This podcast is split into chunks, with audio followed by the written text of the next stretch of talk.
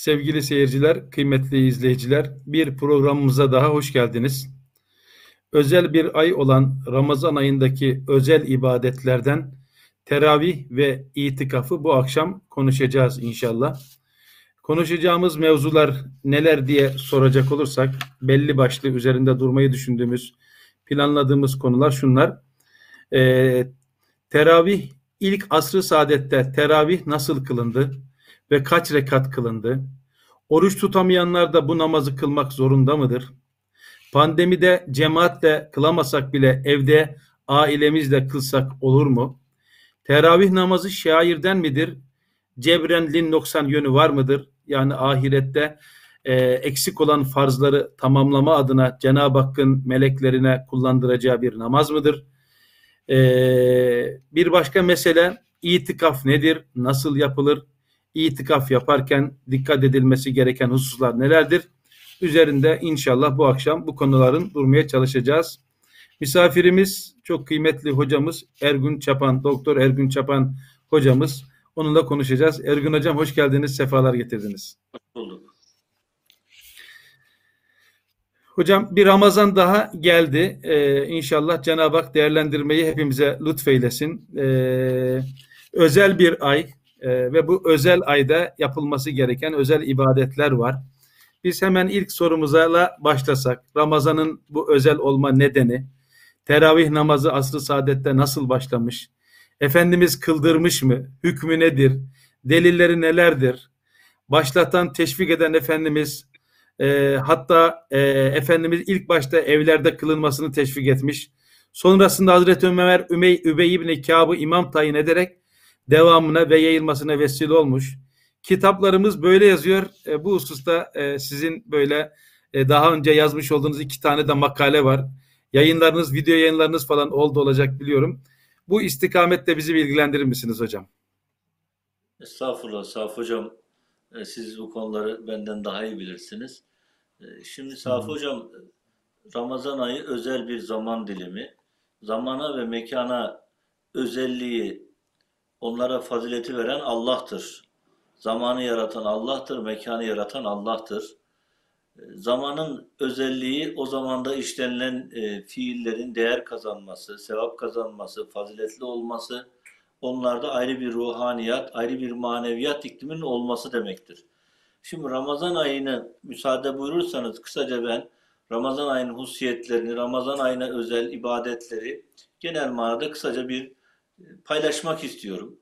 Şimdi Ramazan Buyurun. ayı başta oruç olmak üzere teravih namazı, mukabele, iftar, sahur, itikaf, hayır ve hasenatla coşma, fıtır sadakası verme gibi pek çok ibadetlerle donanmış özel bir maneviyat programıdır. Ramazan ayı sene içerisinde kulluk çıtasının, kulluk performansının yükseltildiği manevi değerlerimizin inkişaf ettiği, vahiy semavi ile insan ruhunun buluştuğu bir zaman dilimidir. Dolayısıyla insan sene içerisinde 11 ayın sultanı denmiştir. Çok pek çok ayet ve haziden süzülen bir ifadedir bu 11 ayın sultanı. Şimdi bu Ramazan ayının en önemli özelliği nedir? Oruçtur ve Kur'an-ı Kerim'de şehru Ramazan ellezi unzile fil Kur'an huden linnas ve beyinatim minel huda vel furkan denilerek Ramazan ayının çok önemli bir hususiyetine vurgu yapılıyor. Ramazan ayı insanların Kur'an'la buluştuğu aydır. Rahman suresinde Cenab-ı Allah insanlara verdiği çok önemli lütufları hatırlatıyor. Er-Rahman allemel Kur'an, halakal insan allemehul beyan. Rahman'ın insanlara en önemli lütufların listesinde ilk sırada Kur'an-ı Kerim yer alıyor. Bir insanın Kur'an'a muhatap olması, Allah'la konuşması demek, vahyin semaviden istifade etmesi insan için en büyük nimetlerden bir tanesidir. Nitekim Kur'an-ı Kerim'de yine başka bir ayette ve kezerke hayna ileyke ruhan min emrina. Biz katımızdan sana bir ruh vahyettik. Vahyin bir ruhu vardır. Ve insan ruhunun kıdası da vahiydeki bu ruhtur. İşte Ramazan ayının en önemli özelliği Kur'an'da bildirildiği üzere Ramazan ayı Kur'anlaşma ayıdır. Kur'an'ın nazil olduğu aydır. Yani levh-i mahfuzdan dünya semasına topluca indiği daha sonra 23 senede peyderpey inmiştir. Ama Ramazan ayının bize bakan yönü her sene Ramazan ayı bizim oruçla, değişik ibadetlerle Kur'an'ı duyarak, hissederek, Kur'anlaşarak Allah'a teveccüh ettiğimiz bir aydır. Bu ayın en önemli özelliğinden birisi budur. Diğer hepimizin bildiği oruç, Ramazan ayında oruç tutmak farz bir ibadettir. Ee, üçüncüsü Ramazan ayı hayır ve hasenatla coşma ayıdır. Coşma mevsimidir. Ee, İbn Abbas diyor ki kânen nebiyyü sallallahu aleyhi ve sellem ecveden nas ve ecvedu ma yekunu fi bil hayr bil hayrat fi Ramazan. Hine yelkahu Cibril. Efendimiz insanların en cömertiydi. En çok hayırseveriydi. Hayır hasanatla coşanıydı. Efendimizin hayır ve hasanatta cömertlikte zirveleştiği dönem Efendimizin ufkuna göre, bize göre değil. Ramazan ayıydı.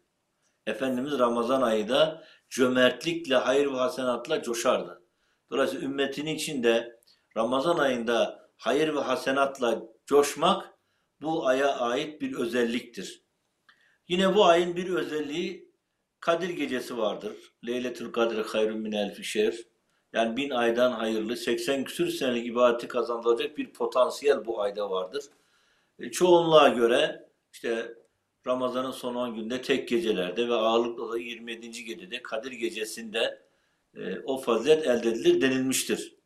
Tabi İmam-ı Azam, Abdullah İbni Mesud gibi insanlar çıtayı çok yüksek tutuyorlar. Diyorlar ki sene içerisinde her geceyi Kadir bilirseniz Kadir gecesini yakalarsınız. Tabi o çok üst seviyede e, onların ufkuna göre bir Kadir gecesi anlayışı. Yani bizim gibi avamdan insanlar inşallah e, yani 27. geceyi 25-23'te ihya etmeye inşallah Cenab-ı Allah o lütufları bize de lütfeder diye inanıyoruz. Ramazan ay- ayına ait özel bir ibadet ki esas üzerine duracağım. Ka- teravih namazı. Teravih namazı Ramazan ayına has özel bir ibadettir. Çünkü Peygamber Efendimiz Ramazan ayında teravih namazı kıldırmıştır.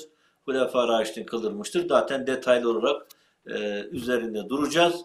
Bunun altıncısı Ramazan ayının son 10 gününde itikaf yapmak sünnettir. E, Kânen Nebi sallallahu aleyhi ve sellem ya'tekü fil aşril evâhir min Ramazan hatta teveffahullah sümme tekefe ezvacehu min badi. Efendimiz Aleyhisselatü Vesselam her sene Ramazan ayının son 10 günün itikafa girmiştir mescitte. Allah Resulü ruhun ufkuna yürüdükten sonra Efendimizin eşleri, bizler anneleri de o itikaf sünnetini devam ettirmişlerdir. Ramazan ayında bir diğer ibadette mukabele yapmaktır. Yani Kur'an okumak ibadettir. Kur'an'ın her harfinde en az 10 sevap vardır. Ama Ramazan ayında Kur'an okumak çok daha büyük bir önem arz ediyor. Dedik Kur'an-ı Kerim'de Cenab-ı Allah Kur'an'ın Ramazan ayında indiğini buyuruyor. Bediüzzaman Hazretleri'nin mektubattaki yaklaşımıyla insan oruç tutarak meleki yönünü, manevi yönünü ön plana çıkarak geliştirerek vahyi duyup hissedecek bir konuma geliyor. Vahiyden daha çok istifade edecek bir döneme geliyor. İşte bu itibarla Ramazan ayı e, karşılıklı Kur'an okuma manasıyla mukabele diye bizim dilimizde geçmiş. E, Arapçası müdaresetül Kur'an. E, Cebrail aleyhisselam e, Ramazan ayının her gecesinde peygamberimizle müdarese yapardı. Kânen ec- Peygamber Efendimiz'e Cibril aley- aleyhisselam enne Cibril kâne yelkan nebiyye fi külli leyletin min Ramazan feyudarisuhul Kur'an. Feyudarisuhul Kur'an. Hani hadis kaynaklarındaki metin bu şekilde. E, ders verme, ders yapma dilimize de geçmiş. Yani Cebrail aleyhisselam Ramazan'ın her gecesinde Efendimiz aleyhisselatü vesselam'la bir araya geliyordu ve Kur'an aralarında müdarese yapıyorlardı.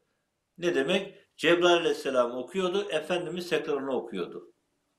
Hatta Efendimiz aleyhisselatü vesselam ruhun ufkuna yürümeden önceki senede son e, mukabelede, son müdaresede iki kere yapmışlardı. Toplam dört kere Kur'an baştan sona hatmedilmiştir. Ramazan ayında bir diğer ibadette mukabeledir. Yani birisinin Kur'an-ı Kerim okuması, diğer insanların onu takip etmesi şekilde bu aydaki yapılacak ibadetlerden bir tanesi de odur. Ramazan ayının bir diğer hususiyeti bu ayda yapılan ibadetlerin sevap katsayısı çok yüksektir. Allah Bediüzzaman Hazretleri 30 bine çıkar diyor Risalelerde. Demek ki pek çok ayet hadisleri süzerek e, böyle bir tespitte bulunuyor Üstad Hazretleri. 30 bin derece katlanır Ramazan ayında yapılan ibadetler. Hatta çok büyük zatlardan şunu diyenler olmuştur. Ramazan ayındaki bir tesbih Ramazan ayının dışındaki bin tesbihe bedeldir demişlerdir. Ramazan ayında bir elhamdülillah demek, bir sübhanallah demek o ayın dışındakilerden bin kat daha fazla sevap katırır, daha fazilettir denmiştir. Ramazan ayındaki bir diğer ibadette, diğer bir manevi açılımda, bir diğer manevi değer de oruçluya iftihar yaptırmaktır. Men fettara saimen kâne lehu mislu ecrihi.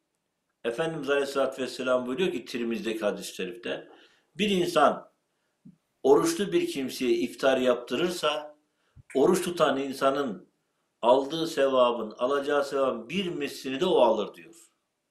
Oruç tutanın sevabından hiçbir şey eksilmeksizin. Demek Ramazan ayında yapılacak, yapılan, yapılması gereken ibadetlerden bir tanesi nedir? İmkanı olan insanların başkalarına iftar yemeği vermesidir. Talebeye, öğrenciye, fakire, fukaraya, imkan olan olmayanlara, değişik insanlara iftar yemeği verip onların oruçlarını açmalarına zemin hazırlamak. Tabi herkes bunu imkanı ölçüsünde yapabilir. O da çok önemli bir ibadettir, çok önemli bir sevap kaynağıdır. Ramazan ayında ilgili bir diğer ibadette fıtır sadakasıdır. Yani bayramdan e, önce verilmesi daha makbuldur. Yani bir e, iki günlük e, öğün üzerinden hesap edilerek veriliyor. Bir insan hem kendisi için hem hanımı, çoluğu, çocuğu kişi başınca veriliyor bu. Rapsun yemunu diyor. Yani kelle sayısınca, kafa sayısı sayısınca diyor. Aynen hadiste geçtiği için söylüyorum. burada ne kadar vereceksiniz? Sizin normal hayat standardınız nedir? Yani bir gündesin iki öğününüz ne kadara tekabül ediyorsa ne kadar para ediyorsa bir fitreyi öyle hesap etmek lazım. Yani bir fitre iki, ön, iki öğünden hesap e, fitre insanın öğünü yediği öğünden hesap ediliyor ya. Tabi bunu arpa, buğday, üzüm, hurma gibi kategorilere ayrılmış. Buradaki insanların farklı hayat standartlarına göre bir kategorize etme var. Yani herkes kendi e, mutfak giderine göre, kendi hayat standartına göre iki öğün ne yapıyorsa onu hesap edecek. E, onun üzerinden de ne yapacak? Fıtır sadakasını verecek. E, bir günlük yiyeceği neyse onu verecek yani. Bir günde ne kadar tutar? iki öğün. Bu aya ait bir özel. Tabi bunu Ramazan'dan önce, Ramazan'ın ortasında verebilir. Ramazan'ın başında verebilir. Bayramdan sonra da verebilir. Zaten e, vaciptir. Vacip olması da biraz e, bayramla veya bayramla tahakkuk ediyor. Ama öncesinde de bu ibadet verilebilir. Son olarak söyleyeceğimiz de e, Safi Hocam, e, Ramazan ayının son 10 gününde e, umre yapmak çok sevaptır. Hatta Efendimiz Aleyhisselatü Vesselam umretun fi Ramazan tadilu hacceten diyor Ahmet bin Hanbel'in müstedinde. Son 10 günde umre yapmak bir hacca denk gelir diye çok sevaplıdır diye de deniyor. Genel manada Ramazan ayı manevi değerlerle buluştuğumuz, dinimizin güzellikleriyle buluştuğumuz, zenginliklerimizi keşfettiğimiz bir ay. Hem Allah'la irtibatımız ki en önemli mesele o. Hem insanlarla münasebetlerimiz açısından. Bir yıl sene içerisindeki kulluk performansımızı yükseltme açısından Ramazan ayı çok önemli bir hususiyete sahip ve Efendimiz Aleyhisselatü Vesselam hadis-i şerifte buyuruyor ki Ramazan ayını idrak edip de Ramazan ayına yetişip de Allah'ın affına, mağfiretine mazhar olmayan insanın burnu yerde sürülsün, yazıklar olsun diyor. Demek Ramazan ayının en önemli özelliği de nedir? Bir kul olarak, Allah'ın yarattığı bir kul olarak Allah'ın affına, mağfiretine mazhar olacak, affını, mağfiretini kazandıracak bir kulluk performansı ortaya koymaktır. Bu da bizim için bir şanstır. En büyük nimet nedir? Allah'ın affına mazhar olmaktır, mağfiretine mazhar olmaktır. Bu af ve rahmetin sağanak sağanak yağdığı ayda Ramazan ayıdır. Nitekim Fethullah Gülen Hoca Efendi bir makalesinde gufranla tüllenen ay demiştir Ramazan ayına. Genel manada böyle bir giriş yaptım. Ee, İnşallah. hocam. Şimdi sorularımıza İsterseniz geçelim hocam istersen. Teravih namazına geçebiliriz. E ben hani Teravih tekrar soru namazı, soru belki teravih uzun olduğu için sünneti müekkededir. Ramazan ayına ait bir özel ibadettir. Ramazan Hı. ayının sünnet olmasına bütün ulema ittifak etmiştir. Peygamber Efendimiz Aleyhisselatü Vesselam Ramazan ayında iki veya üç gece teravih namazı kıldırmıştır. Hatta uzun uzun kıldırdığı Buhari'de anlatılıyor. Pek çok hadis kitabında anlatılıyor. Sahabe efendilerimiz de aşkla, şevkle, iştiyakla o namaza katılıyorlar. İkinci veya üçüncü gün Efendimiz Aleyhisselatü Vesselam çıkmıyor. Yani neden çıkmıyor? Farz olur endişesiyle çıkmıyor. Çünkü Peygamber Efendimiz zamanı dinin teşri kılındığı bir dönem. Efendimiz'e vahiy geliyor. Efendimiz kendisi zirvede bir kulluk performansı ortaya koyuyor ama ümmetinin götürebileceği bir ibadet formatını çok istiyor. Yani ümmetine farz kılır da ümmeti onu yerine getiremez, zayi eder, altında kalır, ezilir endişesiyle Efendimiz Aleyhisselatü Vesselam hep ümmetine bakan yönüyle şefkat ve merhamet tarafını tercih ediyor. Dolayısıyla üçüncü gün Peygamber Efendimiz teravih namazına çıkmıyor. E, Hatta kaynaklarımızda da o detaylı bir şekilde anlatılır. Efendimiz Aleyhisselatü Vesselam Mescid-i Nebevi'nin içinde bir e, çadır kurduruyor. E, orada yaşıyor ve oradayken çıkıp teravih namazını kıldırıyor. Efendimiz Aleyhisselatü Vesselam. Ama o üçüncü gün çıkmıyor. Hatta sahabe efendilerimiz çıkması için bazı hareketler yapıyorlar. Ama Efendimiz yine çıkmıyor. Herhalde daha sonra sabah namazına çıktığında diyor ki sizin iştiyakınızı görüyorum ama farz olmasından ve farz olup da götüremeyeceğiz endişesinden dolayı çıkmadım diyor Efendimiz sallallahu aleyhi ve sellem. Yine Efendimizin mesela bu ümmetine bakan yönüyle şefkat ve merhameti ilgili hadisler vardır. Levla ene şukka le ümmeti le amartum bis sivaki ma kulli vudu'in. Eğer ümmetime meşakkat verecek olmasaydım her abdest alışlarında misvak kullanmalarını da emrederdim diyor. Ama emretmedim diyor Efendimiz. Çünkü her zaman yapamayabilirler.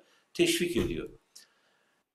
Ve insanlar o dönemde yani sahabe efendilerimiz kimisi kendi evinde kılıyor, kimisi birkaç kişiyle cemaat olup kılınıyor.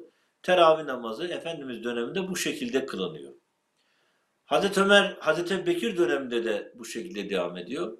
Daha sonra Hazreti Ömer döneminde Hazreti Ömer sahabe efendilerimizi topluyor. Diyor ki artık teravihin farz kılınma gibi bir endişe söz konusu değil. Yani ibadetlerin yeri, konumu, kategorisi net belli. Biz teravih diyor cemaatle kılabiliriz. Übey bin Kâb'ın imamlığında teravih namazı kılınıyor. Hazreti Ali, Hazreti Osman, Muaz bin Cebel, Abdullah İbni Abbas, Abdullah İbni Ömer, Abdullah İbni Mesud sahabenin en önde gelen en alim, en müştehitleri buna ittifak ediyorlar. Hazreti Ömer'in icraatını takdirle karşılıyorlar. Hatta Hazreti Ali Efendimizin meşhur, bir sözü vardır. Ey Ömer sen bizim mescitlerimizi teravihle yani nurlandırdın. Allah da senin kabrini nurlandırsın diye. Neden Hazreti Ömer Übey bin Kâb'ı imamlığa geçiriyor? Çünkü Efendimiz Aleyhisselatü Vesselam teravih namazını birkaç gece kıldırdı. Sonra kıldırmadı. Farz endişe dedik. Bir aralık Efendimiz mescitten çıktığında bakıyor ki e, bir grup insan Übey bin Kâb'la birlikte teravih namazı kılıyorlar. Übey bin Kâb imam, onlar da arkasında teravih cemaatte kılıyorlar.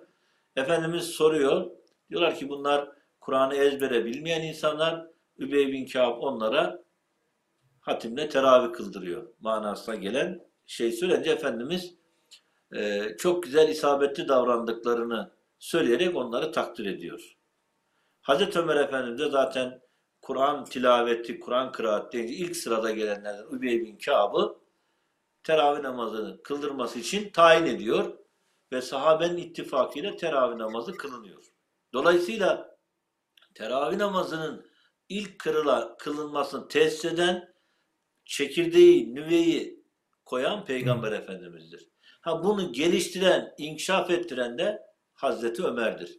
Efendimiz Aleyhisselatü Vesselam'ın bu konuda e, değişik hadisleri de var. Yani fiili uygulamalarının yanında hadis-i şerifleri var. Men kâme Ramazâne îmânen ve ihtisâben gufre lehu mâ tekaddeme min zembi. Kim inanarak sevabını Allah'tan umarak Ramazan gecelerini ihya ederse, ibadetle ihya ederse günahları affolunur. Ramazan gecelerinde kıyam etme, Ramazan gecelerini ibadetle ihya etme, bütün ulema tarafından teravih namazı olarak değerlendirilmiştir. Çünkü o gün teravih namazı denmiyordu. Kıyamı Ramazan diye hadislerde geçiyor. Daha sonraki dönemlerde teravih ismi verilmiştir. Yani hadis kaynaklarında Ramazan gecelerinde kıyam etme olarak geçer. Yine Efendimiz Aleyhisselatü Vesselam'ın Sünen-i Nesai'de yer alan bir hadis-i şerifte İnna Allah farada Ramazan siyamahu aleykum ve senentu kıyamehu lekum. Allah Ramazan günlerinde oruç tutmanızı size farz kıldı. Ben de oruç tuttuğunuz bu Ramazan günlerinin gecelerinde teravih namazı kılmayı sünnetim olarak sizlere dini bir esas olarak getiriyorum demiştir. Ve bütün mezhep imamları, bütün alimler teravih namazının sünnet olduğunda ittifak etmişlerdir. Nitekim İmam-ı Azam Hazretleri ki İmam-ı Azam e, daha çok fıkıh yönüyle bilinir ama İmam-ı Azam'ın Fıkhul Ekber diye ehli sünnet akidesini anlatan bir eseri vardır. İlk ehli sünnet inancını ortaya koyan kitaplardandır. Orada teravih namazının sünnet olduğunu söyler İmam-ı Azam. Yani insan diyebilir ki ya neden İmam-ı Azam akide kitabına, inanç manzumesiyle ilgili bir esere teravih namazını kılmanın sünnet olduğunu koymuş. Yani bunu İmam-ı Azam döneminde birilerinin sünnet, teravihi kabul etmemesine, hafife almasına e, yorumlayacağımız gibi aynı zamanda o imamın e, ileri görüşlüğüne de bir delil olarak da zikredebiliriz. Çünkü değişik dönemlerde az da olsa bazı insanlar teravih namazının sünnet olmadığını, dinde böyle bir ibadet olmadığını seslendirmeye çalışmışlardır. Ama bu azınlıkta olan bir şey. E, nitekim e, İbn Abidin Hatimetül Muhakkikin kabul edilir. Teravih namazının doğuda ve batıda kılındığını söylenmiştir. 20 rekat kılındığını söylemiştir. Teravih namazı Ramazan ayına özel bir ibadettir. Muhterem Fethullah Gülen Hoca Efendi'nin yaklaşımıyla ibadet aşısı yapan bir ibadettir. Yani Ramazan ayı kulluk çıtasının, kulluk performansının yükseltildiği bir ay. E, kulluk performansının yükseltilmesi, insan ruhunda ibadet aşısının yapılması çok önemli. Kulluğun en önemli boyutu ne? Allah'a kulluk, ibadet. E, bu ibadeti insan tabiatıyla bütünleştirmede, insan tabiatına sindirmede, ibadetin ruhundan istifade etmede, ibadetin faziletinden ifade etmede, ibadeti insanın coşkuyla yerine getirmesi, ibadetle bütünleşmesi çok önemli. İşte teravih namazı insan ruhuna ibadet aşısı yapıyor. Yani bu teravih namazının böyle bir özelliği var. E, Tabi bütün mezheplerde yani Hanefi, Şafii, Hanbeli, Maliki mezheplerinde teravih namazı 20 rekat olarak kabul edilmiştir. Malikilerdeki görüş var. E, 20 ve 36 yönünde. Onu da şöyle diyorlar. E, Malikiler diyorlar ki Mekke'deki Müslüman kardeşlerimiz teravihinin her dört rekatında dinlenme, terviha oradan geliyor. Rahatlama demek. Her dört rekatta e, namaz kıldığınız kadar arada istirahat etmeniz manasına, yani dinlenmeniz manasında. Yani bu, dinle, bu dinlenme de dua okuyarak, evrad eskar okuyarak, tesbih çekerek, la ilahe illallah diyerek, salat selam getirerek geçirilebilir. Yani bu konuda da illa şu duayı okuyacaksınız diye bir şey yok. Ee, Hidaye Şarihi Ayni El Binaye Fişer Hidaye isimli eserinde diyor ki aralarda yani teravihte aralarda o tervihalarda da istenilen dua okunabilir diyor. Şimdi Medine Maliki mezhebinin inkişaf ettiği, tesirli yer. Malikiler diyorlar ki Mekke'deki kardeşlerimiz teravih namazını kılıyorlar. Aralarda, tervihalarda da Kabe'yi tavaf ediyorlar. Buradan da sevap kazanıyorlar. E biz ne yapalım? Bir de diyorlar onun yerine iki rekat daha namaz kılalım. Dolayısıyla 16 rekat daha ilave edilmiş oluyor. Ama mezhebin görüşü, Maliki mezhebinin görüşü de 20 rekat yönündedir. Tabi burada bir usta temas etmek istiyorum. Şafii mezhebinin görüşünün 20 rekat olduğu yönünde gibi bir e, yaygın anlayış var. E, kitabi kaynaklara baktığımızda İmam Şafii Hazretleri'nin El-Üm isimli kitabında teravihinin 20 rekat olduğu ifade ediliyor. İmam Nevevi ki Şafii mezhebinde Umdetül Müştehidindir İmam Nevevi Hazretleri. Mecmu isimli eserinde mezheplerinin görüşünün 20 olduğunu söylüyor. Yani dört mezhebe göre teravih namazı 20 rekat olduğu kitabi kaynaklarımızda çok net ifade edilebiliyor. Hatta Şafii mezhebinde Remli'nin Nihayetil Muhtaç'ına da bakınız. Orada da aynı şey söyleniyor. İbni Abidin ki Hatimetil Muhakkikin kabul edilir demiştik. E, son dönemdeki yazılan en kapsamlı fıkıh kitaplarından Şarkan ve Garban doğuda ve batıda teravihinin 20 e, rekat kılındığını söylemektedir. E, Reddül Muhtar'da meşhur eserinde bunu ifade etmektedir. Evet. Ve Hocam, dünden bugüne evet. Kabe'de ve Ravza'da teravih namazı 20 rekat olarak kılınmaktadır. Allah razı olsun. Peki diyeceksiniz ki 8 rekat meselesi var. O nereden çıkıyor? Hadi şimdi hocam, 8 de var 10 da var. Şimdi son duyduğumuza göre Kabe'de bundan sonra pandemi de vesile yapılarak 10 rekat kılınacakmış herhalde. Bunları duyuyoruz. Buna ne dersiniz e, Ergun abi, Ergun hocam böyle 10 rekat Şimdi ve 8 rekat hocam, ne yapacağız? Bizim bu meselelerimiz fıkıh kitaplarında delilleriyle, referanslarıyla, bütüncül bir bakış açısıyla ele almış, ifade edilmiş. E, dört mezhebin görüşünü ben arz etmeye çalıştım.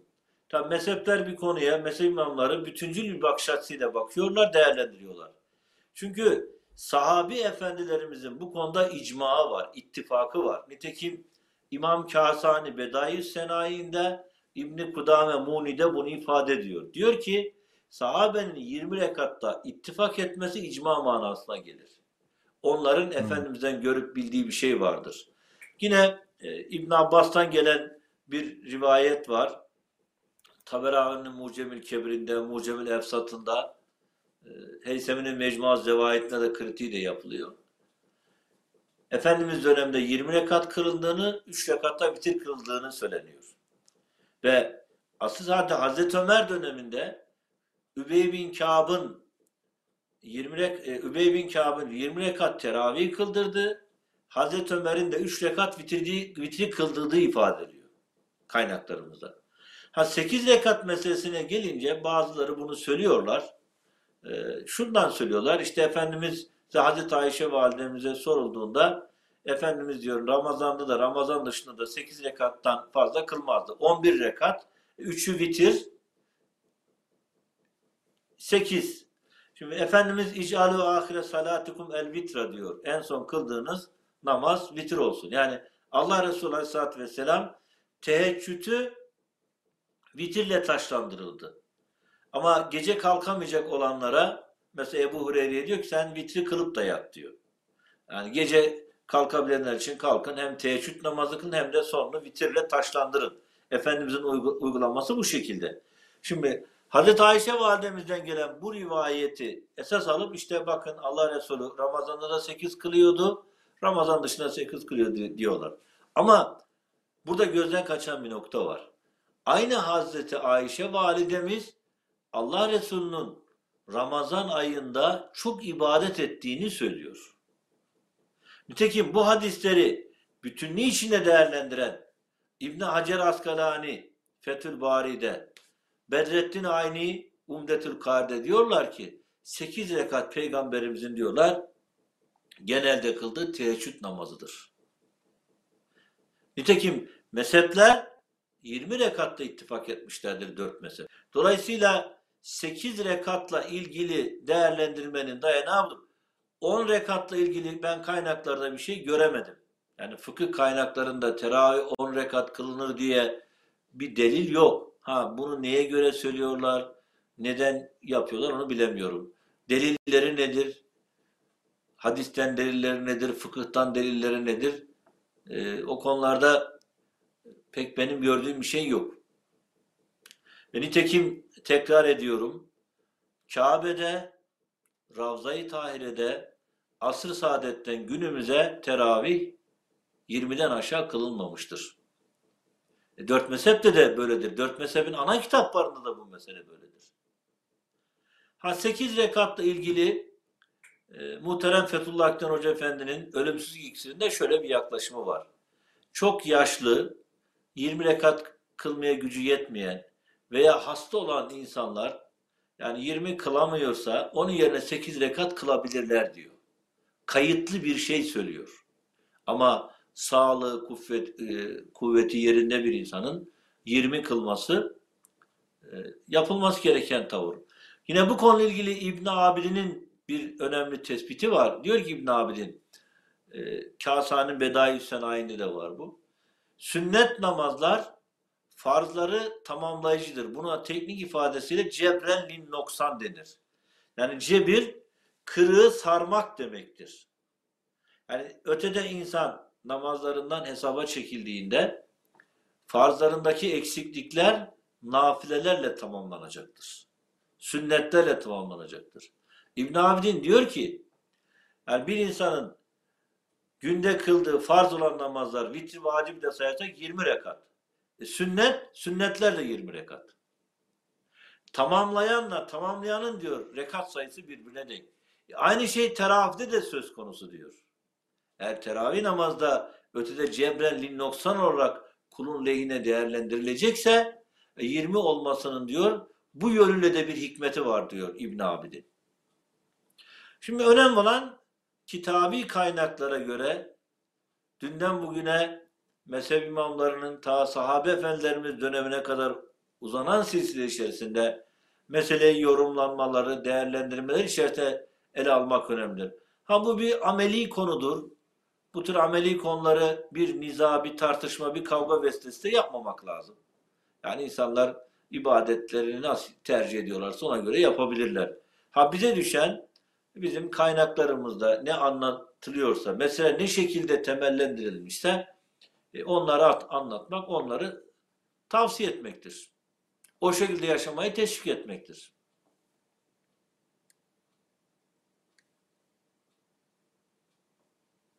kadar söylediklerinden bir asr-ı saadette teravih namazını Efendimiz Aleyhisselatü Vesselam iki defa veya üç defa kıldırmış. Fakat farz olur endişesinden dolayı çıkmamış. O dönemde evlerde kılınmış. Ee, Übey ibn Kâb e, mescitte kıldırmış. Hazreti Ebu Bekir, Hazreti e, Ebu Bekir döneminde de böyle gidiyor. Hazreti Ömer döneminde 20 e, rekat zaten kılınıyordu. 20 rekat olarak kılınıyordu. Hazreti Ömer döneminde de bu resmiyete bürünmüş. Yani uygulamaya başlamış. O günden bugüne kadar e, anladıklarımı yani askerde vardır ya emir tekrarı. E, anladıklarımı tekrar etmiş olayım ben. O günden bugüne kadar dünyanın şarkında, garbında, doğusunda, batısında, Mekke'sinde, Medine'sinde hep 20 rekat olarak te, e, teravih namazı kılınmış. E, dolayısıyla e, hani 8 rekat meselesi de Efendimizin gece namazı diyenler var. Hoca Efendi'nin ifadesini söylediniz. Yani hiç kılamayanlar yani böyle hani en ufak bir mevzuda hani işi suistimal etmemek kaydı şartıyla hiç kılmamasındansa yaşlılarsa bunlar 8 rekat kılabilirler şeklinde hocamızın böyle bir ifadesinin olduğunu söylüyorsunuz. Allah razı olsun. Ben hani mesele buraya gelmişken şunun da üzerinde durayım. Hiç unutmadığım bir mevzu var. Yıllar önce sizin de yakından tanıdığınız bir hocamızla e, beraber bir yerdeyiz. E, biz böyle işi tembelliğe vurdurduk. E, teravih namazı kılacağız. E, hocam işte 8 rekat teravih namazı kılınır mı? İşte 20 rekat olmak zorunda mı falan. O gün abi o abimiz bize şöyle bir şey söyledi. Her teravihte hep aklıma gelir böyle. Kılın arkadaşlar dedi yani. Hani ömür dedi çok çabuk geçiyor dedi. 20 kılın dedi. Bunu söylediğinde 91'di. Şimdi 2021 oldu. Tam 30 sene önce söylediği laf nedense herhalde çok ihlaslı söyledi ki kulağıma küpe olmuş. O gündür bugündür yani 20 rekat kılmaya kıldırmaya çalışıyorum. Burada mevzu buraya gelmişken hem sizi dinlendirmiş olayım hocam. Ee, belki pandemide karşımıza gelecek. Birçok insan camiye gidemeyecek. ibadethaneler kapalı olacak. Yani bizler evlerimizde de bunu kılabilir miyiz? Yani e, ailemizle, çoluğumuzla, çocuğumuzla arkamıza alıp onları hatta önümüze teheccüd Kur'an-ı Kerim'ini de açıp böyle onlara teravih namazı kıldırabilir miyiz evlerimizde? Çoğumuz camiye gidemeyeceğiz. E, bu mümkün müdür desem ne dersiniz hocam evde teravih namazı kıldırma meselesine? Şimdi e, evvela bir e, eksik kalan hususu dile getirmek istiyorum. Sonra e, sizin sorunuza Buyurun. bildiğimiz kadar e, cevaplamaya geçebiliriz. E, teravihinin sünnet olmasının bir diğer delil de Efendimizin şu hadis-i şerifidir. Aleykum bi sünneti ve sünneti hulefâir raşidînel mehdiyyin azzu aleyha bin nevacis. Benim ve raşit halifelerimin sünnetine sımsıkı yapışın. Öyle bir yapışın ki azı dişlerinizle sımsıkı yapışın. Şimdi bu hadisten hareketle İslam alimleri demişlerdir ki Hazreti Bekir, Hazreti Ömer, Hazreti Osman, Hazreti Ali'nin yaptıkları da sünnettir. Çünkü onların Peygamber Efendimiz'den gördükleri meseleler vardır. Efendimiz'den gör, gördükleri zaman içerisinde tesis ettikleri, sistematize ettiği meseleler vardır derler. Hatta teşri döneminin, Hulefâ Raşidin döneminin sonuna kadar devam ettiği de kabul edilen bir husustur. Dolayısıyla Raşid halifelerinin ortaya koyduğu bu şeyler ki onların mutlaka Efendimiz'den gördüğü bir şey vardır. Nitekim Mevsi'nin el-ihtiyar li ta'alli muhtarda ifade ettiği üzere yani İmam Ebu Yusuf, İmam Muhammed, İmam Ebu Yusuf, İmam Azam'a sordum. İmam Azam diyor ki onlar, onların diyor Efendimiz'den gördüğü bir şey vardır. Dolayısıyla bu sünnet bir ibadet. E, bunun yerine getirilmesi önemli. Şimdi insanların teravih namazını bir beldede, bir mescitte kılması kifayi sünnet kabul ediliyor. Hocam. Yani ne demek? Yani teravih namazı Müslümanlığın şiarıdır. Yani şiar kelimesini sembolle karşılamak biraz zor. Şiar görüldüğünde hatırlatan demek. Yani İslam dinini hatırlatan, Müslümanlığı hatırlatan, İslami değerleri akla getiren şeylere şiar deniliyor. Teravih namazı İslam'ın şiarıdır, sünnettir. Bu yüzden İslam alimleri diyorlar ki bir beldede, bir yerleşim yerinde en az bir yerde mescitte toplu teravih namazı kılmak sünnet müekkidedir. Bir yerleşim yerinde herhangi bir mazeret olmadan insanlar teravih namazını cemaatle kılmayı terk ederlerse isaat işlemişlerdir diyorlar. Evvela ben bunu söylemek istiyorum. Ha bunun yanında insanlar teravih namazını tek başlarında kılabilirler hatimle, aileleriyle de kılabilirler. Teravih namazını hatimle kılmak da sünnettir. Nitekim Hazreti Ömer teravih namazını Übey bin Kâb'la ilk sene kıldırmaya başladıktan sonra ikinci sene Hazreti Ömer'in üç ayrı hafızı çağırdığını hani hıfzıyla, kıraatiyle temayüz etmiş üç tane insanı çağırıyor.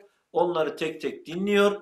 Diyor ki birisine sen her rekatta 10 ayet oku. Yani her rekatta 10 ayet okursanız teravih bir hatimle kılmış olursunuz.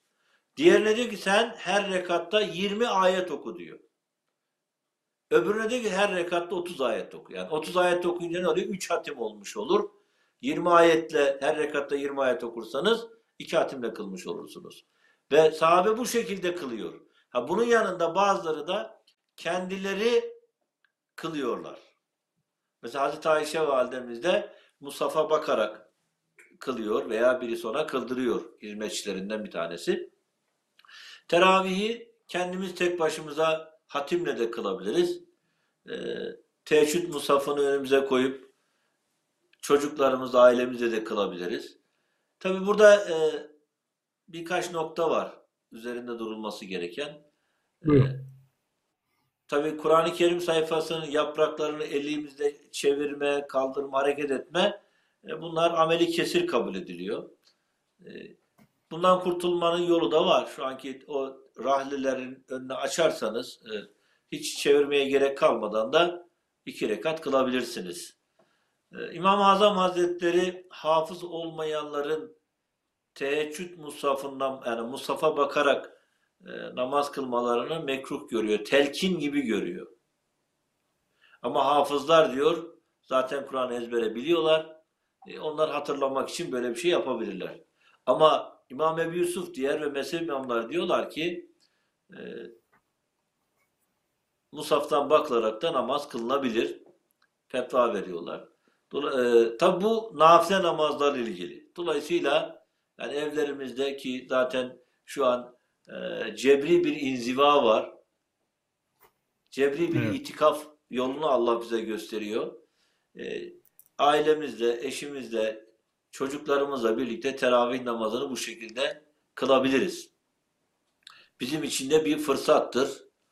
E, Efendimiz Aleyhisselatü Vesselam'ın e, şu hadisini de bildirilen müjdeyi kaçırmak ister miyiz? Men kâme Ramazâne imanen ve ihtisâben gufre lehu mâ tekaddeme min zembi.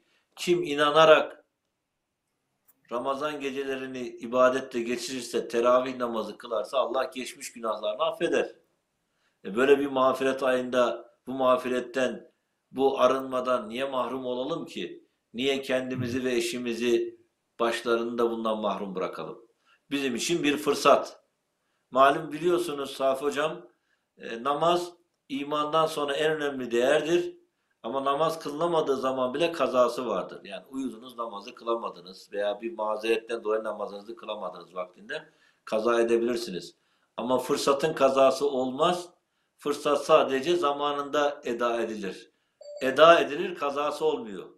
Bu, bu açıdan da Ramazan ayı bizim için bir fırsattır. Allah razı olsun. Zaten hocam siz de daha iyi biliyorsunuz. Ee, böyle Allah diyor size bir hayır kapısı açtığı zaman ona yapmakta acele edin. Ne zaman kapanacağı ve bir daha ne zaman açılacağı da belli değil. Hadiste böyle diyor. Dediğiniz gibi ba- bazen insanlar meseleyi yanlış anlıyorlar. Evet e, teravih namazı farz değil ama böyle e, sünnet bir mesele ol- e, olsa da kılınması gerekli bir namaz. Yani bizim yani bu fırsatı değerlendirmemiz lazım. Eğer bu fırsatı değerlendirmemişsek büyük bir hayırdan mahrum oluyoruz demektir. Yoksa farz değil. Kılmasak da olur. Nasıl olsa farz değil. Bu bakış açısı o zaman doğru bir bakış açısı değil hocam. Yani bu fırsatı değerlendirmek gerekiyor. Ee, ben şahsen e, sizin konuşmalarınızdan bunu anladım hocam.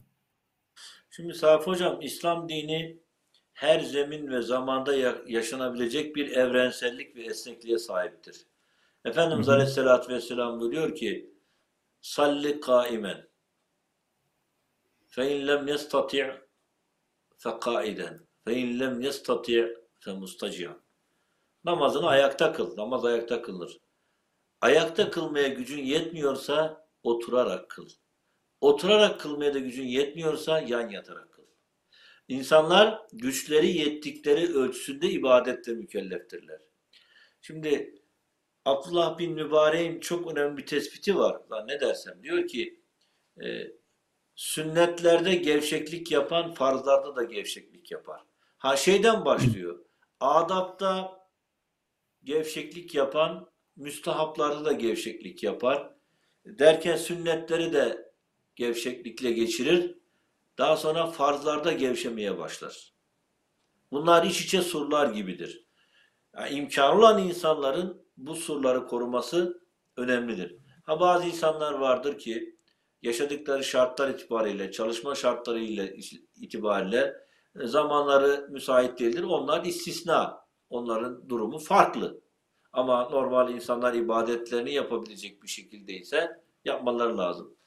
Ee, Safi Hocam e, teravih namazı Ramazan ayının sünnetidir. Orucun değil. Yani bu ne demek? Bunun pratiğe bakan yönü nedir? Diyelim bir insan Ramazan ayında öğlede, ikindide Müslüman oldu. Onun akşam oruç tutmuyor, tutmuyor ama Müslüman oluyor. Onun akşam teravih namazı kılması sünnettir. Veya bir hanımefendi gündüz belli bir vakte kadar özel gününü yaşıyordu. Daha sonra normal hayatına döndü. Onun da akşam teravih namazı kılması sünnettir.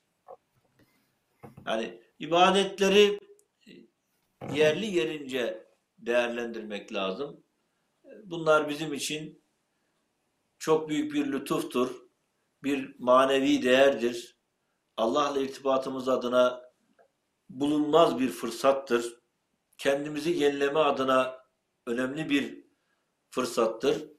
Hoca Efendi'nin ifadesiyle kulluk aşısı yapan, ibadet aşısı yapan bir ibadeti, o aşı yaptırıyoruz şimdi işte korona aşısı yapılıyor değil mi? Evet. Esbab açısından korona aşısı yaptırıyorsunuz. E, ibadet, kulluk aşısı niye yaptırmayalım? İşte evet. teravih namazının da böyle bir özelliği var. Bir taraftan e, seyircilerimizden gelen sorulara bakıyorum hocam. Evde teravih nasıl olur diyor. Kısaca şöyle cevap versek olur mu hocam? Normal camide kılmışız, kılıyormuşuz gibi. Önce yatsının farzını, yatsının son sünnetini, sonra 20 rekat teravih namazı kılıyoruz. Ondan sonra da en son vitri kılıyoruz. Yani aynen camilerde kıldığımız gibi evde de çoluğumuzla çocuğumuzla kılabiliriz desek doğru bir cevap vermiş olur muyuz hocam? Tabii tabii öyle. Yani vitir namazı cemaatle zaten sadece Ramazan ayında kılınıyor. Ramazanın dışında hmm. vitir cemaatle kılınmaz. Ee, yani normal hmm. yatsı namazının kıldıktan sonra işte son sünnetinden sonra teravih namazı kılınıyor. Vitir en sonda kılınıyor. Tabi bir evet, de burada evet. şuna temas etmek lazım hocam. Teravih namazının tadil erkanla kırılması çok önemlidir. Evet. böyle son zamanlarda ülkemizde görüyoruz ve içimiz parçalanıyor. Elhamdülillah böyle talin. Bu şekilde bir namaz kitaplarımızda yok.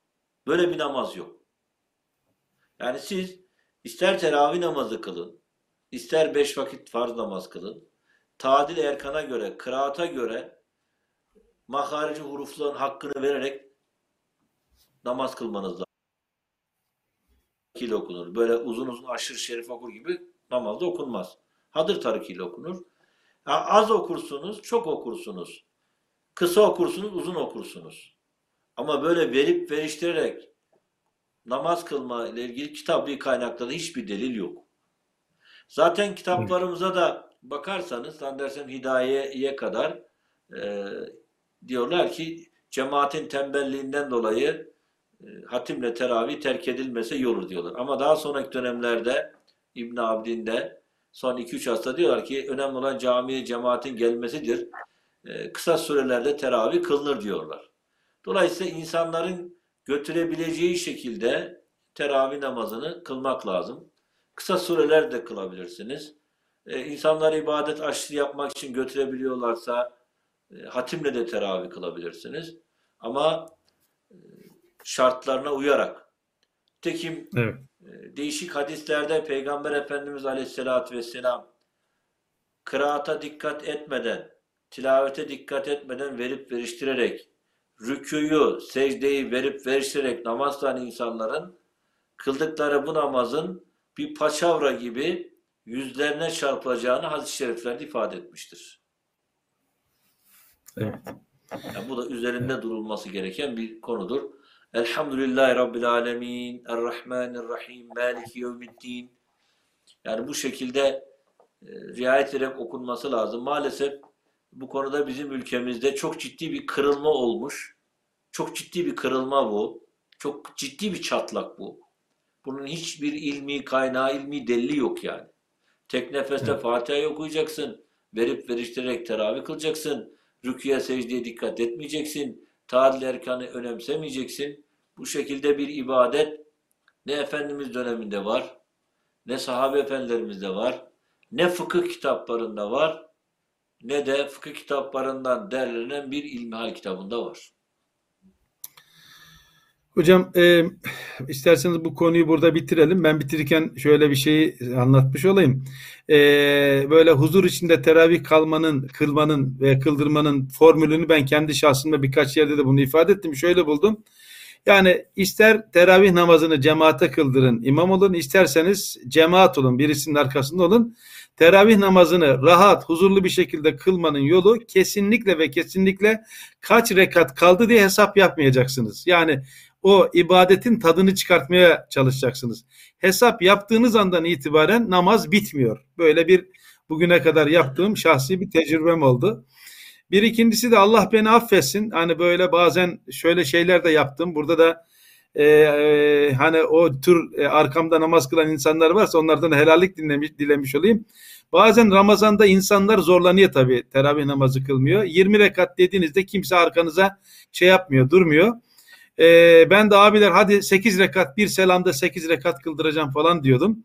10 rekat kıldırıyordum. Bir selam veriyordum. Onlar da utanıyorlardı. Utancına gidemiyorlardı. 10-12 rekatta bir teravih kıldırıyordum böyle kısa sürelerle.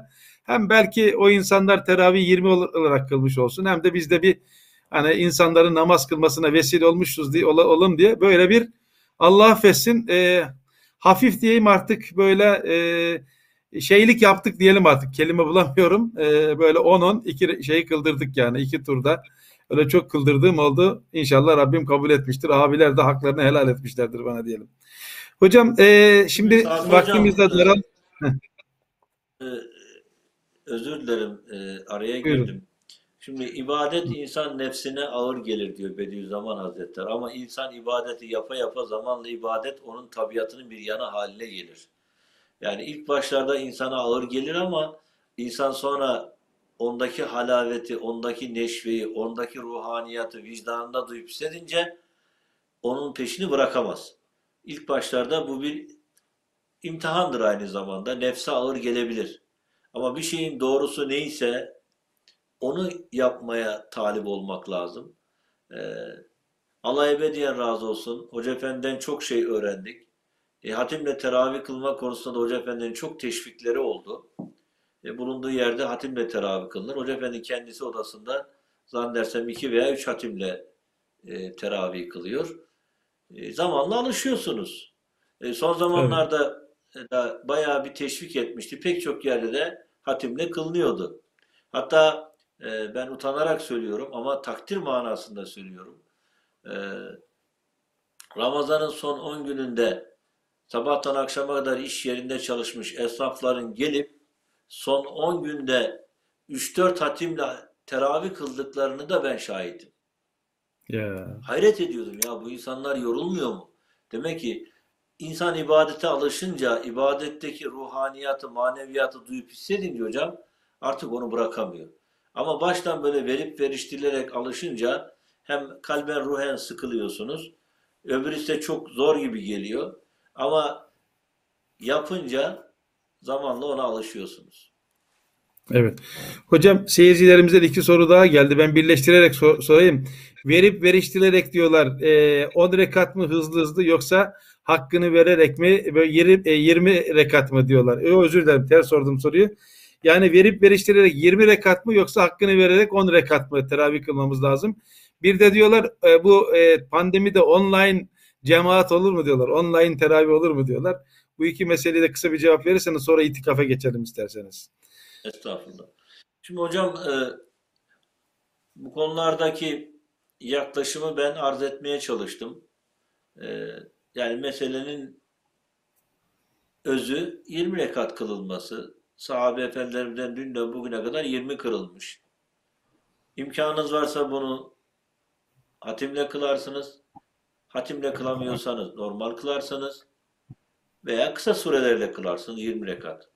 Yani öbür türlü ya işte ben 20 rekat hızlı kılacağıma 8 rekat adam akıllı namaz kılayım diye bir yaklaşım yok yani.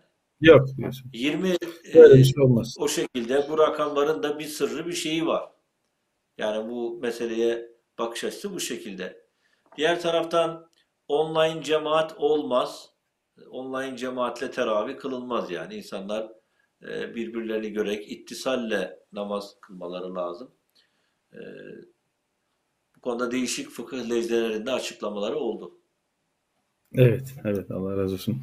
Hocam isterseniz e, bu itikaf meselesine girelim. Vaktimiz de daralıyor. Biraz da itikafı bize anlatsanız derim. Böyle nasıl oluyor, hükmü nedir, Efendimiz her sene yapmış mı? Hatta kitaplarda şöyle bir şey okuyoruz. Efendimiz bir defasında yapınca böyle annelerimiz de çadırlarını kurduruyorlar. Sonra her taraf mescidin içi çadır oluyor. Efendimiz onlara çadırlarını kaldırtıyor. Daha sonra onlara hürmeten zannediyorum kendi çadırını da kaldırıyor. İtikafını yarıda bırakıyor. Sonra Şevval ayında tamamlamış itikafını. Bayanlar da itikaf yapabilir mi? İtikaf yapılırken nelere dikkat etmek lazım? Özellikle telefonsuz yaşayamadığımız bir dönemdeyiz. İtikafta sosyal medya ile e, meşgul olmamız itikafa zarar olur mu? Seyircilerimizden gelen sorular bunlar. Bunu da inşallah izah ederseniz sevineceğiz hocam. Estağfurullah. İtikaf çok güçlü bir sünnettir. Efendimiz Aleyhisselatü Vesselam Medine'ye hicret buyurduktan sonra her sene itikaf yapmıştır. Ee, Zaten de ifade ettiği gibi bir keresinde e, durucu, e, Ezvacı Tahirat'ın e, annelerimizin de itikaf yapmak için mescitte çadır kurmaya teşebbüsleri karşısında kendisi itikaftan vazgeçmiştir. Ama daha sonra da onu kaza etmiştir. Hazreti Ayşe validemizin ifadesiyle Tirmizdeki hadiste Efendimiz Aleyhisselatü Vesselam ruhun ufkuna yürüdükten sonra annelerimiz Peygamber Efendimizin zevcileri itikaf sünnetini devam ettirmişlerdir. İtikaf çok güçlü bir sünnettir. İhya edilmesi gereken bir sünnettir. Bazı ülkelerde var. Hatta mescitlerde ona göre yerler yapılmış. Ee, şu anda zaten pandemiden dolayı cebri bir itikaf var. Daha doğrusu cebri bir inziva var. Cebri bir mekana hapsolma var. Biz bunu itikaf ibadeti niyetiyle itikaf şartlarına riayet ederek ibadete dönüştürebiliriz. Bizim için bir fırsat. Ve entum akifune fil mesacit diye Kur'an-ı Kerim'de e, geçiyor. Yani bir yerde bulunma, ikamet etme. Tabi itikaf o ne? ibadet amaçlı, tefekkür amaçlı, kullukta derinleşme amaçlı bir bir yere insanın kendisini koyması var. Burası itikafta en önemli mesele nedir? İbadettir. Kur'an okumaktır. Kur'an sünnet kaynaklı eserler okumaktır. Evrad esker okumaktır. Dünyevi uğraşıları minimumze etmektir. İhtiyaç olmayan şeylere ulaşmamak, uğraşmaktır. Aslında itikaf insanın ruhunu, kalbini harekete getirip arınması demek. Hatta bugün ilim adamları dijital detox diye bir şeyden bahsediyorlar. Diyorlar ki e, kullanılan elektronik cihazlar, smartfonlar, iPad'ler, laptoplar, desktoplar bunlar e, değişik e, manyetik dalgalar neşrediyorlar.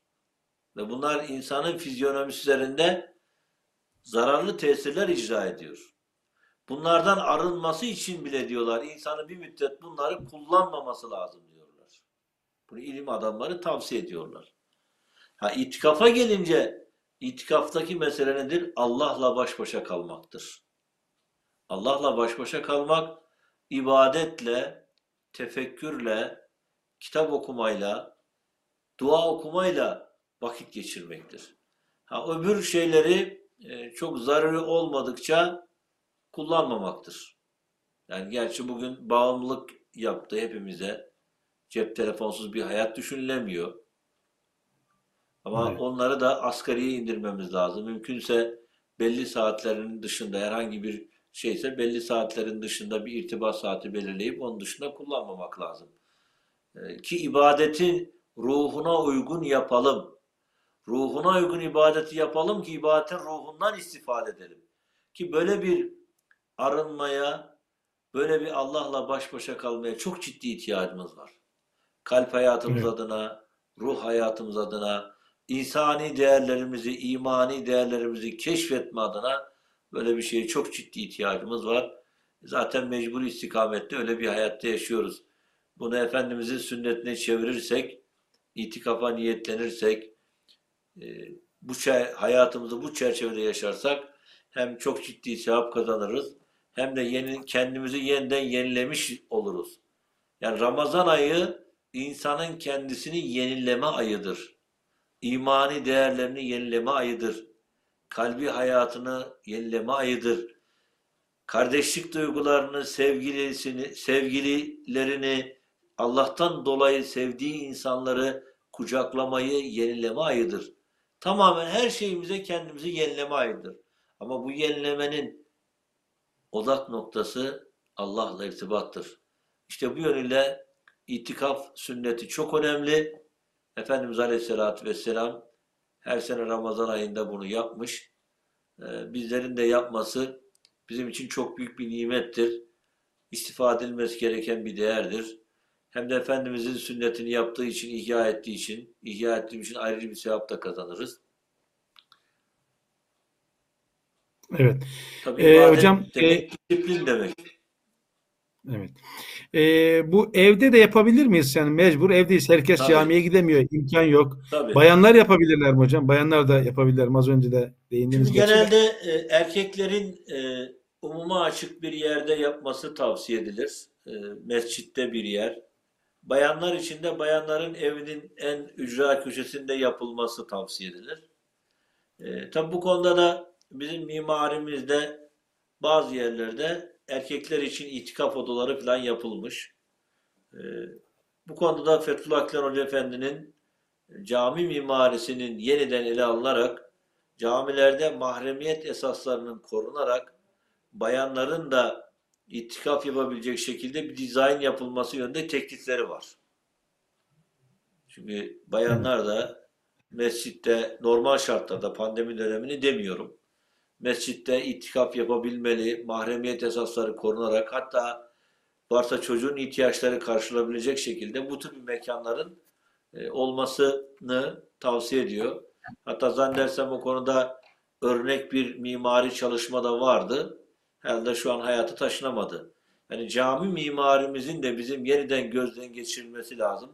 İbadete göre e, yeniden dizayn edilmesinde ve ibadette gösterilen hedeflerin mimariye taşınarak realize edilmesinde ihtiyaç var. E, asıl saadette de bayanlar Mescid-i Nebevi'ye geliyorlardı, arkadan namaz kılıyorlardı. Daha sonraki dönemlerde bazı ulema, bazı fuka kadının meşte gelip gitmesi fitne olur münazasıyla meseleye farklı bakmışlar ama e şimdi günümüz şartlarında her yerde fitne kol geziyor. Çarşıda, pazarda geziyor, evde, televizyonda geziyor. E çarşıda, pazarda insanlar değişik yerlerde çok rahat hareket ediyorlar da e mescide gelip Allah'ın huzurunda arınmalarına niye karşı çıkmak lazım? Ha, fukahaya saygımız sonsuz. Onlar içinde bulundukları şartlara göre bu meseleyi değerlendirmişler. Ama günümüz şartlarında böyle bir manevi iklime, böyle bir manevi arınmaya kadın herkes, herkesin ihtiyacı var. Ha, pandemide zaten herkes evinde yapıyor. E, herkes evinde yapabilir. Bir odasını buna ayırabilir. İtikaf odası olarak ayırabilir. Çok zaruri ihtiyacı olmadıkça oradan dışarı çıkmayarak bu ibadeti yapabilir. 10 gün mü olması lazım hocam? Herkes 10 gün yapamayabilir. Hani alıştırma adına, nefsimizi de, de tedricilik bir adına. Bir günde yapabilir hocam. Bir günde bir yapabilir. Gün. Asgari bir günde yapabilir diyorlar. Bir günde yapabilir. En az bir gün olsun. Olan. Ha, ideal olan. Belki Savmi Davut. Savmi Davut. Evet Savmi Davut'ta olduğu gibi bir gün boş bırakıp bazen üç gün peş peşe de yapabilenlere göre ama en az bir gün olsun diyorsunuz yani. Bir gün olsun. E, yapabilenler 10 gün olsun diyorsunuz. Allah razı olsun. Hocam e, son bir sözlerinizi alalım desek böyle e, ne demek istersiniz? Unuttuğunuz, ilave etmek istediğiniz, eklemek istediğiniz bir şey varsa son sözlerinizi alalım. Gerçi bayağı yoruldunuz farkındayım. Allah razı olsun. Yani teşekkür ederiz inşallah böyle katkılarınızdan dolayı, verdiğiniz bilgilerden dolayı. Ama böyle biraz daha sizi zorlarsak son olarak bizlere, seyircilerimize bir mesajınız nedir desek ne dersiniz hocam? Onunla inşallah bitirmiş olalım. Evvela e, böyle hayırlı bir işe önderlik ettiğiniz için, emek sarf ettiğiniz için e, zat halinizi ve yayında emeği geçen arkadaşları tebrik ediyorum. Allah razı olsun. Böyle hayırlı bir şeyle vesile olduğu için. En önemli değer Allah'la irtibattır, kulluktur, kullukta derinleşmedir. Allah'la münasebetlerinde kendimizi yenilemedir. Ramazan ayı bunun için bizim için bir fırsat. Ha, bir sonraki Ramazan'a yetişir miyiz, yetişemeyiz mi bilemiyoruz. Ramazan ayını dolu dolu yaşayarak orucuyla, teravisiyle, hatimiyle, mukabelesiyle, iftar yaptırmayla, sahurla, sadakayı fıtır vererek, bütün bu ibadet çeşitlerini yerine getirerek dolu dolu yaşamayı Cenab-ı Allah hepimize nasip etsin.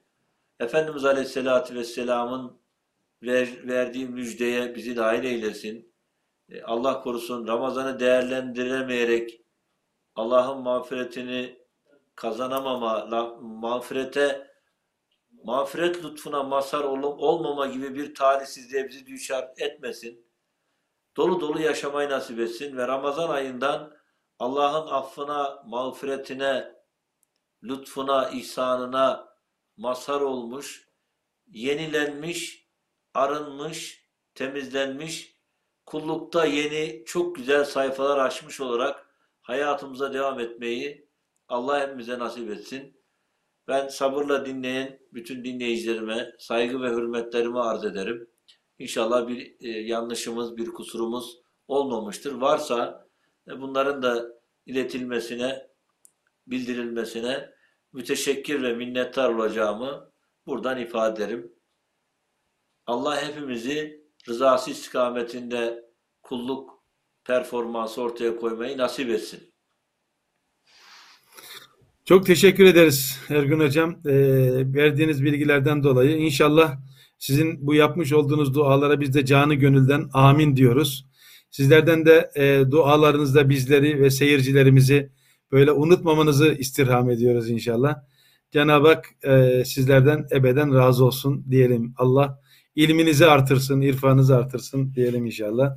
Çok teşekkür ederiz Ergün Hocam. Ee, sevgili seyirciler e, iki, iki ilanımız daha var. E, onunla inşallah bitirmiş olacağız programımızı. Önümüzdeki cumartesi akşam 20.30 gibi Almanya saatiyle Ahmet Kurucan hocamızla e, Oluklar Çift diye bir kitap yazdı. Bu kitap hakkında bir söyleşi, söyleşimiz olacak. İnşallah o programın duyurusunu da şimdiden yapmış olayım. E, aynı gece sabaha karşı, cumartesi pazara bağlayan sabah e, gece sabaha karşı e, gene 04.50'de e, teheccüde duamız var. Bu iki programımızı da şimdiden sizlere duyurmuş olayım. İnşallah orada da beraber olursak mutlu oluruz. E, muhabbete vesile olur inşallah. Ben sabırla dinlediğinizden dolayı sizi bir kere daha böyle teşekkür eder. E, size dualarımı arz ederim. Allah razı olsun. Ramazan'ı değerlendirmeyi Allah hepimize nasip etsin derim. İnşallah bir de bir sonraki programımızda buluşmak üzere. Allah'a emanet olun. Hoşça kalın. Ay iyilik, afiyet, sağlık, sıhhat içinde kalın. Allah'a emanet olun. Hayırlı akşamlar dilerim.